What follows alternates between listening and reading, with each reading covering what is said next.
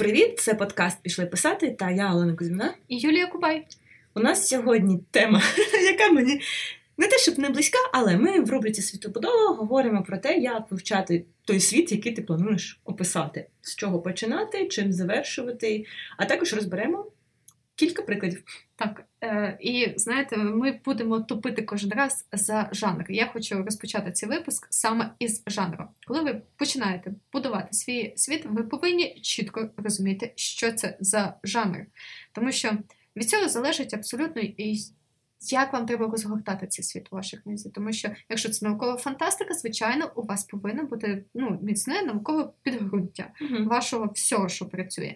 Якщо це просто фентезі, воно просто повинно функціонувати. Ну, ви повинні розписати інші аспекти, там, традиції, звичаї і так далі.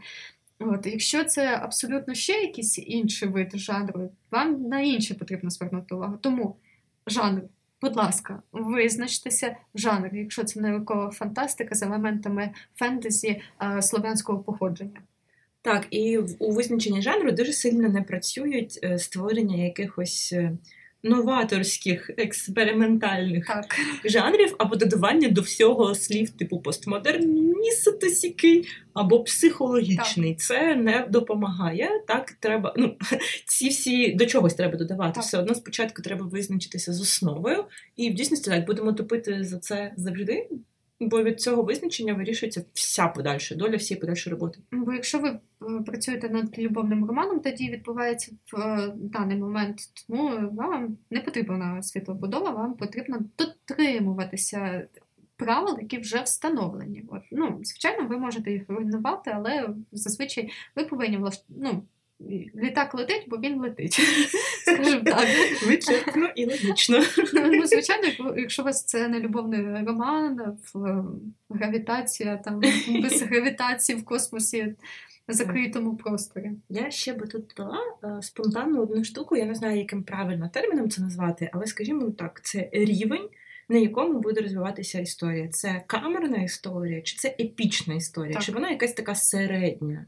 І, мабуть, як на мене, принаймні мені найближчі камерні історії, які мають цей обмежений простір, бо це доволі легко з точки зору світобудови. І...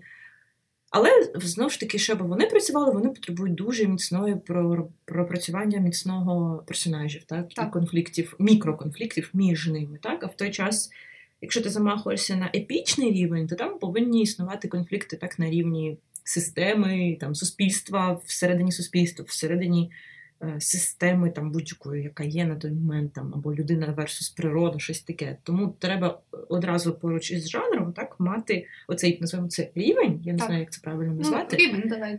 Тому що кожен жанр може, в принципі, розвиватися на кожному рівні. Так? Тому, мовно, ми можемо мати наукову фантастику на камерному рівні, і ми можемо мати романтичне фентезі на епічному рівні. Так. Чому б ні? Сара Маас, привіт. Ти обіцяла її не чіпатися разом. Я не можу, тому поклади Сару Маас на паличку. Не можу, то моя любов.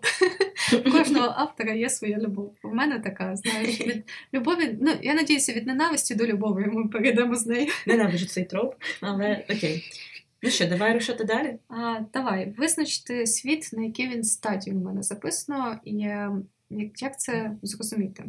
А чи це ви будете вже брати модель світу, який, в принципі, існує, який є, в принципі, прописаний, і ви будете його змінювати під власні... Альтернативний світ створювати. Під власні правила його підштовхувати. Отже, у вас вже буде фундамент, з яким ви будете працювати, і вам треба верхівку змінити, але змінити так, щоб фундамент цей просто не, не розбився просто вщент. Тому ви повинні вибрати певні правила, певні от такі а, дерев'яні, не знаю, як це називається. Опори такі? Опори, mm-hmm, так, які mm-hmm. на цьому всьому будуть а, триматися. І ці правила, вони незмінні. Це не може так бути, що ви написали півкниги, книги, а потім іде якась сюжетна подія, яка, з якої ви не можете вибратися, якщо не зміните правила всієї книги.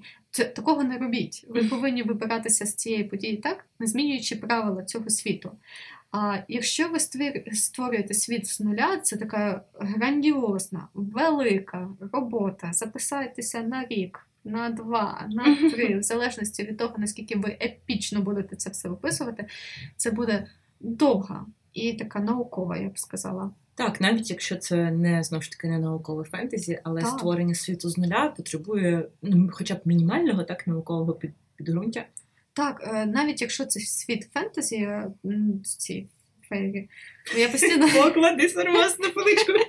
Я постійно, знаєте, я фейри з засобом для миття посуду. Я не знаю, чи я правильно говорю, чи ні. А навіть якщо це брати, ви повинні добре орієнтуватися в міфології. Так. Щоб хоча б розуміти, хто з ким свариться, хто з ким ні, якщо брати нашу, там, лісовик, чи любить ту мавку, чи не любить, чи в них тьорки, чи не тьорки. Ви повинні розбиратися і теж будувати. Ну, але, знову ж таки, це поганий приклад, тому що якщо ви берете міфологію, ви, в принципі, знаєте взаємозв'язки хоча б, і як вони функціонують, і яка в них ієрархія. Так, але, знову ж таки, якщо ми беремо якусь умовно готову міфологію, тут постає питання, чи потрібна вона от as it is в такому стані, бо це може бути просто не дуже цікаво, це може бути просто переповідання того, що люди вже знають. Мені здається, залежить від сюжету. Ну, загалом так, але я просто думаю, що якщо спираєшся на якесь міфологічне підґрунтя, то, можливо, має сенс е, щось інвертувати. Звичайно. Ну, це дуже класно. Звичайно, знову ж таки, залежить від рівня якби, розробки вашої книги. Uh-huh. Якщо це вимагає справді зміни якихось там взаємовідносин, uh-huh. це супер, це класно. Якщо, в принципі, не в цьому суть, а мавка просто е, злочинець, який тягає чоловіків в озеро і топить, до прикладу, і там інший чоловік розслідує це вбивство, то це одне. Продаю ідею для книги. Мені подобається цей гостросюжетний детектив. Так, і в результаті він помирає в кінці, бо мавка його затаскує в болото на Волині. Розходився, спойлери, і кінець. А він потім приходить утопленником якимось і починає теж вбивати. Кого? У чоловіків інших? Ну, не знаю. Маємо ще цей ЛГБТ-лінія. Або це міждоособна війна починається в лісі. Окей. Рушаємо далі. Тому ми визначилися, вам потрібно розуміти, наскільки ви масштабно замахуєтеся на вашу світобудову. Від цього все залежить. І загалом, скільки я в цій команді завжди за реалістичний підхід до роботи, то я би пропонувала на початку свого творчого шляху не замахуватися на епічне, на епічне фентезі, тому що що? Щоб, знову ж таки, да, от, е, беремо класні штуки з бізнесу, ці Ем Ві Пі, і з дизайну прототипування. Спочатку зробити щось невелике, меншими зусиллями, та протестувати і побачити, взагалі, чи працює це, чи ні, до того, перш ніж забуритися в роботу над епічною тетралогією, яка буде тривати двадцять п'ять років твого життя. Я хотіла це додати, mm-hmm. тому що якщо це перша ваша книга, і ви дуже хочете, ну, справді щось епічне написати, зазвичай, і мені дуже шкода цю статистику, це може тривати двадцять п'ять - тридцять років вашого життя, розробка цього всього. На жаль, мені дуже шкода чути цю статистику, але вона така негативна. Тут треба просто сумно зітхнути. Принаймні, вона буде такою... В... А чому? От, от мені просто цікаво. От, дійсно, мабуть, через те, що не було серйозної одної книги, мабуть, тому він, ну, людина так вичитує і пропрацьовує, і не знає, де знайти кінця цьому всьому. От, можливо, це... А, я, скоріше, думаю про брак часу, тому що поки ти не видаєшся, ти не можеш покинути роботу, умовно, яка тебе годує, так, і маєш через те обмеження, і не можеш працювати на повний день над цим всесвітом, тому це розтягується в роки. Зачекай, а коли ти видаєш, то ти вже можеш змінитися і... В нашому випадку ні, але десь там... А я звільнилася. Десь там в якихось, знаєш, невідомих... США, дали... Британія, далях. Польща, Австрія. Перераховувати далі. Може, не треба. Я трішки боляче зробила свої партнерші по подкасту. Ну, але я вже додала це по подкасту, щоб не втрачати репутацію на вік. Ну, добре, просто партнершу. А, давай перейдемо давай далі. Перейдемо далі. Я бачу, що у нас нещодавно новина про партнерство ЛГБТ так збудоражила. Так, що ми не можемо заспокоїтися і далі. Так, а, наскільки детально чи не детально повинно бути прописано все. І я тут хоче вступити, перебивши Оленку. Тут тебе чаки відкриває рот і не бере повітря, щоб почати довгий монолог. Але, Але я хочу відразу вступитися, тому що а, насправді, знову ж таки, все залежить від вашого рівня. Можливо, деколи прописувати все детально і прям прописувати, розжовувати побут, державність, як все функціонує, які, що там, постулати діють, деколи і не потрібно. Все залежить від того, хто у вас йде на головний план. Якщо у вас, як казала Оленка, конфлікти між персонажами і головні персонажі, які хочуть вирішити ці конфлікти, а світ – це лише фон, на якому це все відбувається і на який створюються проблеми, то це не потрібно його детально прописувати. Детально прописуєш, коли... Цей світ, ти маєш конфлікт з цим світом. Так, пропрацьованість світу залежить не тільки от від рівня історії, вона ще залежить від обраного, як це, господи, сказати, оповідача, точки так. зору, з якої вона йде. Якщо у нас є всевидючий, всезнаючий автор, окей, мимо, або якщо у нас є якась можливість сюжетно дати ці... Щоб це не було, знаєте, як в фентезі старого зразку, коли все починається з прологу, про mm-hmm. пророцтво, є, за допомогою якого склався цей світ. Тобто, якщо у нас є оповідачі, умовно, ці треті, перші особи, так, коли воно від третьої, але ми бачимо рамкою першої особи, і ми не можемо залізти в голови інших людей, то ми маємо дуже мало інструментів, щоб видати оцю, оцей весь розлоги, якісь, якусь світобудову, і мало, насправді, причин це робити, так? Окей, якщо у нас є трет, просто треті особи, і у нас є всезнаючий автор, то все, все ок. Це дійсно так. Ну, тому що коли ти береш одну людину і через неї транслюєш свою історію, вона ж не все знає так. про світ, який навколо неї. І вона деякі речі може транслювати абсолютно інакше, ніж є в світі. І тоді оце третє всевидюще око, воно пояснює, як воно функціонує, і тоді можна контрасти побудувати на цьому. Так, і я думаю, що, мабуть, це важливий момент, це і на, на початку роботи також визначитися з цією точкою оповідання, точкою зору на оповідання, бо від неї буде залежати набір інструментів, які у вас є. І я, наприклад, дуже люблю ці обмеження від третьої, першої особи, тому що вони дозволяють е, створити, як на мене, таку більш достовірну, людяну історію, аніж е, всевидячий автор, так, який трошечки для мене, принаймні, завжди звучить шту, штучно трошки. Ну, от тут все буде залежати від читачів. Насправді, комусь це подобається, комусь так, не подобається. Так. Комусь подобається всевидячий око, комусь подобається, справді, від першої особи. Але ми повинні тримати це в голові. Третя особа, вона розказує про все. І так. вона беземоційна, можна так сказати. Вона дає сухі факти. А перша особа – це той, хто транслює, як він це все відчуває. Можливо, він відчуває те, що хорошо, погано. А те, що погано, для нього добре. І це теж, типу, можна тоталітарну державу створити там, де персонажі насправді сприймають, що це все гаразд, їм це все подобається, а це ж тоталітарний режим. Все, все так. І не тільки тоталітарний. Так. І переходячи до наступного, до референсів. Тут треба звернути увагу, що треба мати референси. Ну, мені здається, вже цю тему підчіпали вже одного разу. Так. Я би тут ще додала, що, що референси потрібні в підготовчій роботі, так що варто перечитати, перш ніж сідатися писати, тому що можна з того звідти взяти багато для себе.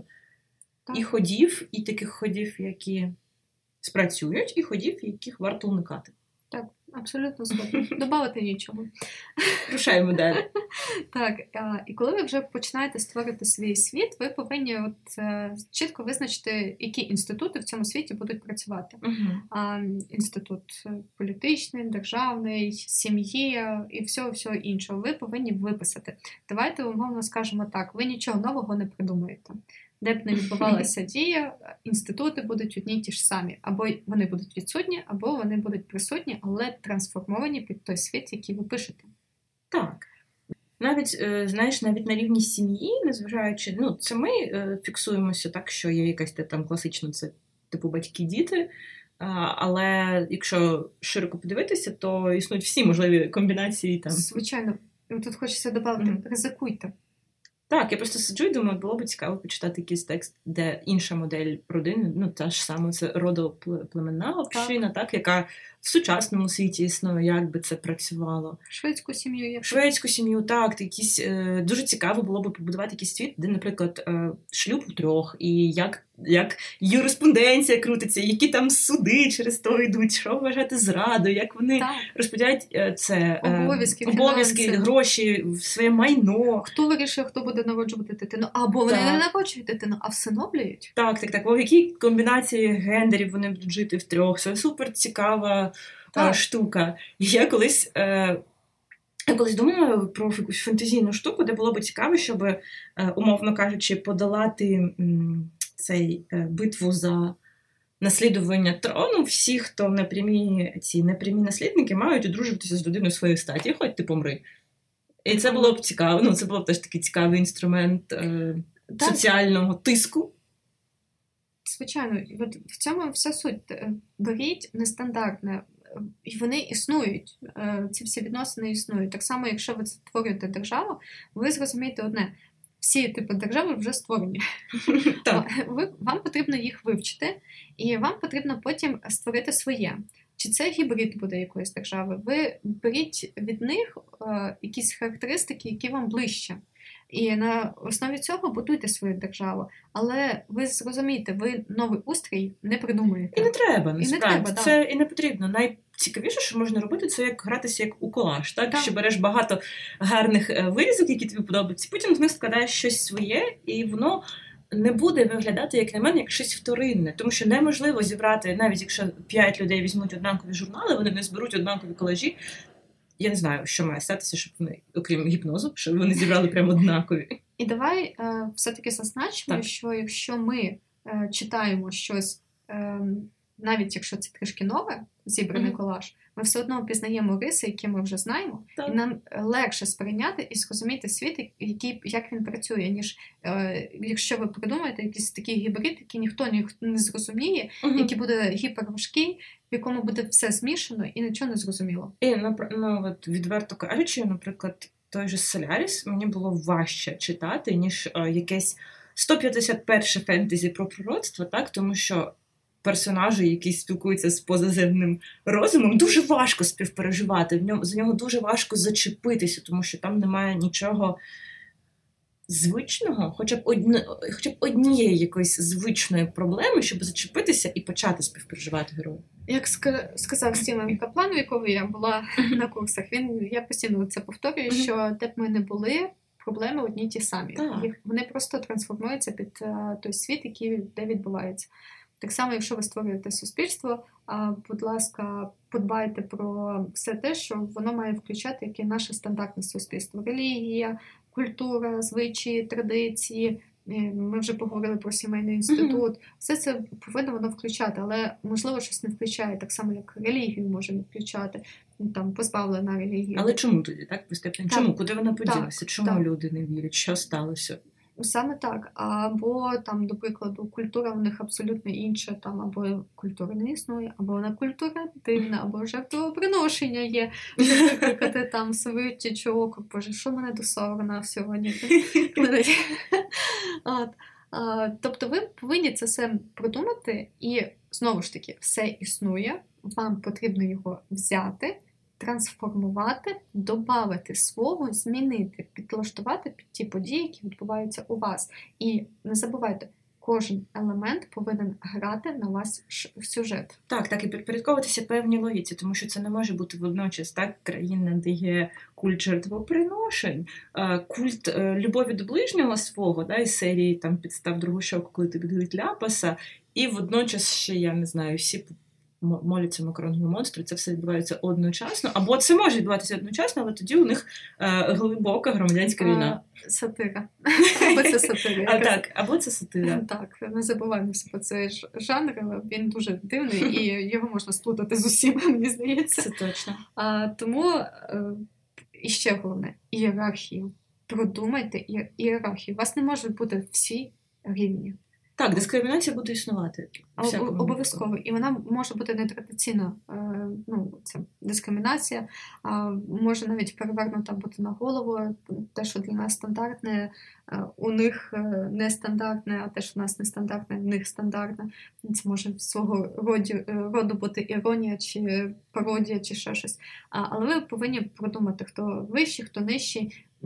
Не, ну, навіть якщо це суспільство таке рівних, mm-hmm. щось там не так. Так, і дивіться, все одно у нас є оце первісне відчуття свій-чужий, це первісне відчуття, коли ти в маленькому селі і заходить хтось чужий, воно буде з нами жити ще дуже довго, тисячоліття еволюції знадобляється, щоб його здихатися. Тому, наприклад, якщо ми маємо кілька раз, я не уявляю собі світу без ксеноф... ну, реалістичного, достовірного світу героїв, якого ти хочеш переживати, без ксенофобії. Без оцього свій-чужий, тому що воно у нас працює на рівні, умовно кажучи, там ледь не професій, так, там, умовно, кольор волосся, сленгу, який ти використовуєш, цього відчуття спільноти, маленьких бульбашок, і ця штука, яка, мені здається, дуже-дуже-дуже потрібна. Так, да, я тут абсолютно згодна, тоді це все буде занадто штучно. Я, коли пишу зараз книгу mm-hmm. про ці ж паралельні реальності, я не знаю, скільки паралельних реальностей я вже створила. І е, наскільки і там, в чому вся суть. Я працюю з тим, що вже є, існує світ, а якщо з нього прибрати один елемент, що з нього mm-hmm. тоді буде. І тоді дуже цікаво з цим працювати, ви спробуйте попрацювати, щось змінити або щось додати mm-hmm. в цьому світі, як воно може потім а, вплинути на все наступне. До прикладу, а, ну я не знаю, якби Адольф Гітлер пішов все-таки в художню школу. О, це одне з моїх улюблених питань до історії. Якби мене гнобили творчих людей на початку їхньої кар'єри, можливо, би світ був би набагато краще. Може, які страшні ці люди творчі. Мені здається, це взагалі. І тому... Це просто, знаєш, це один з моїх улюблених кейсів щодо критики. От якби Гітлера не гнобили, що би було? Мені здається, до всіх так тиранії, до всієї питання. Якби йому трапився такий ментор, перепрошую, прорекламую, як і я з графічного дизайну, якийсь переписував по п'ять разів фідбек, щоб почати з того, твоя ідея була хороша, але треба трошечки допрацювати, а не е, твої акварелі лайні. Добре, чому ми говоримо про Гітлера? Я не знаю, щось я завелася. Тому що я сказала, якщо він би пішов в художню школу, як би тоді суспільство абсолютно змінилося. Якби з ним працювали добрі, екологічні люди, які...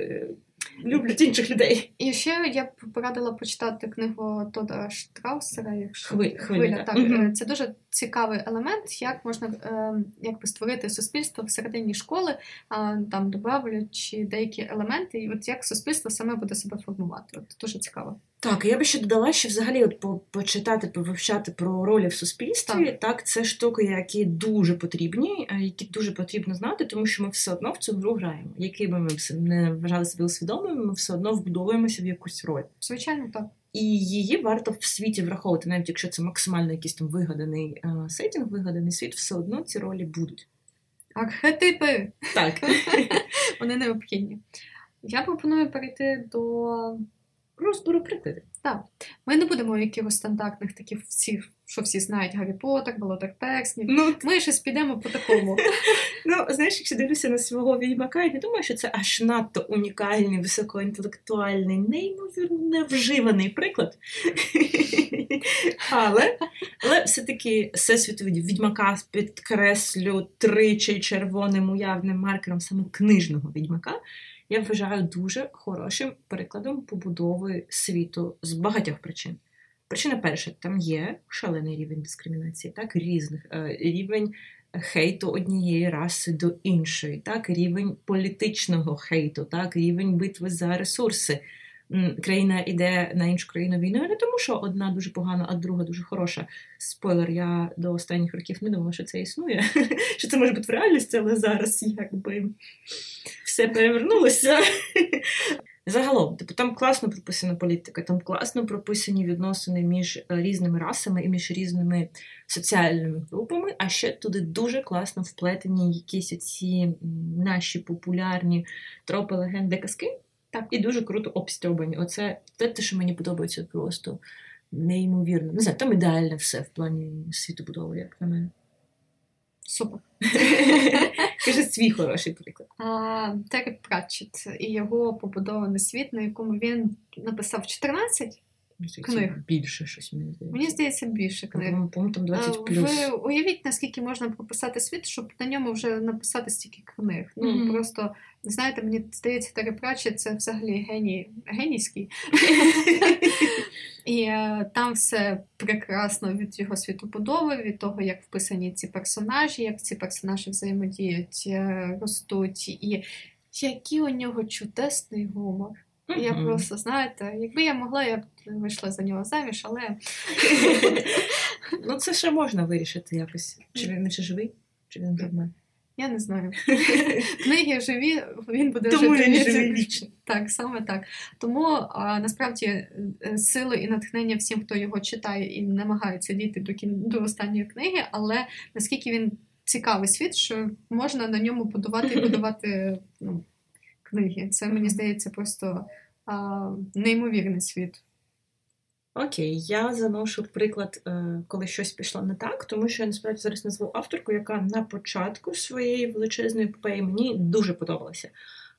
Це, олди зрозуміють, це Лорел Гамільтон, яка спочатку створює неймовірно цікаві світи, а потім перетворює весь текст на порно, і ти думаєш, господи, а можна повернутися на п'ять книжок назад і там зупинитися? В неї кілька є різних епопей, але та, яка мені дуже подобалася на початку, це була епопея про Аніту Блейк, про те, як в наше суспільство інтегруються вампіри, перевертні, некроманти. Там була ця прекрасна тема там, з, умовно, з сектами, які проти некромантів, з вампірськими сектами, які навертають людей, щоб вони поповнювали популяцію вампірів. Це же афігезно, як на мене. Ну, це реально дуже цікавося. Оця політика всередині ем, рас інших, так? І це типу, тема битви за права вампірів, поправки до Конституції, які враховують права немертвих. Це просто нереально класна тема, яка е, вже десь е, книжці на четвертій перетворилася на просто чергу, щоб потрахатися з головною героїнею. Я таке сиджу, думаю, ну... Я до чого веду, що можна створити чудовий світ, але в якийсь момент просто твої авторські лібіди його зруйнує. А, знаєш, я просто тут згадала, що «Багряну королеву» — це коли Вікторія Авеярд. Вона мені дуже дуже сподобалася, mm-hmm. хочу це відмітити. А, воно відноситься до підліткового фентезі, але, як я помітила, підлітки гірше його сприймають, mm-hmm. ніж коли ти читаєш доросле. Тому що там дуже класно прописаний світ, теж боротьба за ресурси mm-hmm. там було. А, там дуже класно показано цю е, прошарки населення. Mm-hmm. І дуже цікаве, мені найбільше там сподобалося те, що е, якби срібні, там є срібні і багряні, їхня кров mm-hmm. різна. Там mm-hmm. ти, багато алюзій, типу, на, от, е, якби я сказала, на нацистську Германію. Але а срібні придумали таке, що вони багряних будуть погано вчити в школі, uh-huh. щоб а, вони були тупими і не могли докумекати, і не піднімали бунти. Ну, от цікава така штука, mm, справді, так, от навіть так. на освіту, вона звернула увагу на освіту. І насправді дуже класний цикл. Багато хто там свариться на рахунок головної героїні, але я скажу так, вона веде себе як підліток, крапка. Я пам'ятаю так, ти вже її захищала. Так, але от мені подобається ще, якщо брати героїв, як вони вписані, якщо її любовний інтерес, він король майбутній, і вона якби бунтівник, а він король. Mm-hmm. І вона якби голова цього повстання, а він якби голова срібних тих, які mm-hmm. постійно її принижували. І тут класний момент, коли наступив, він мав обрати трон або неї. Mm-hmm. І я знала, що він обере, і вона, авторку, цей респект, він обрав трон. І тому що він... Це був величезний спойлер для тих, хто не читав. Та ніхто і не прочитає чотири книги. Але... Поганий, okay. Про поганий приклад. Давай, давай, занось вже поганий нарешті. Мара Вульф. А, і її книги про ангелів. Так, я видихнула. Давай. Оцей вдих мав бути матюки. А, я не знаю, чим вона думала. Нібито класно прописаний світ, при цьому погано прописаний світ, але при цьому він добре прописаний світ. І водночас він погано прописаний світ. Я не можу так пояснити.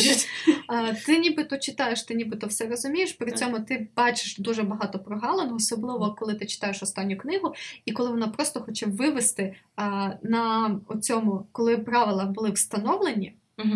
І вона тут вирішила під кінець правила змінити. Угу. І ти, ти такий, що? А скільки книжок? Три.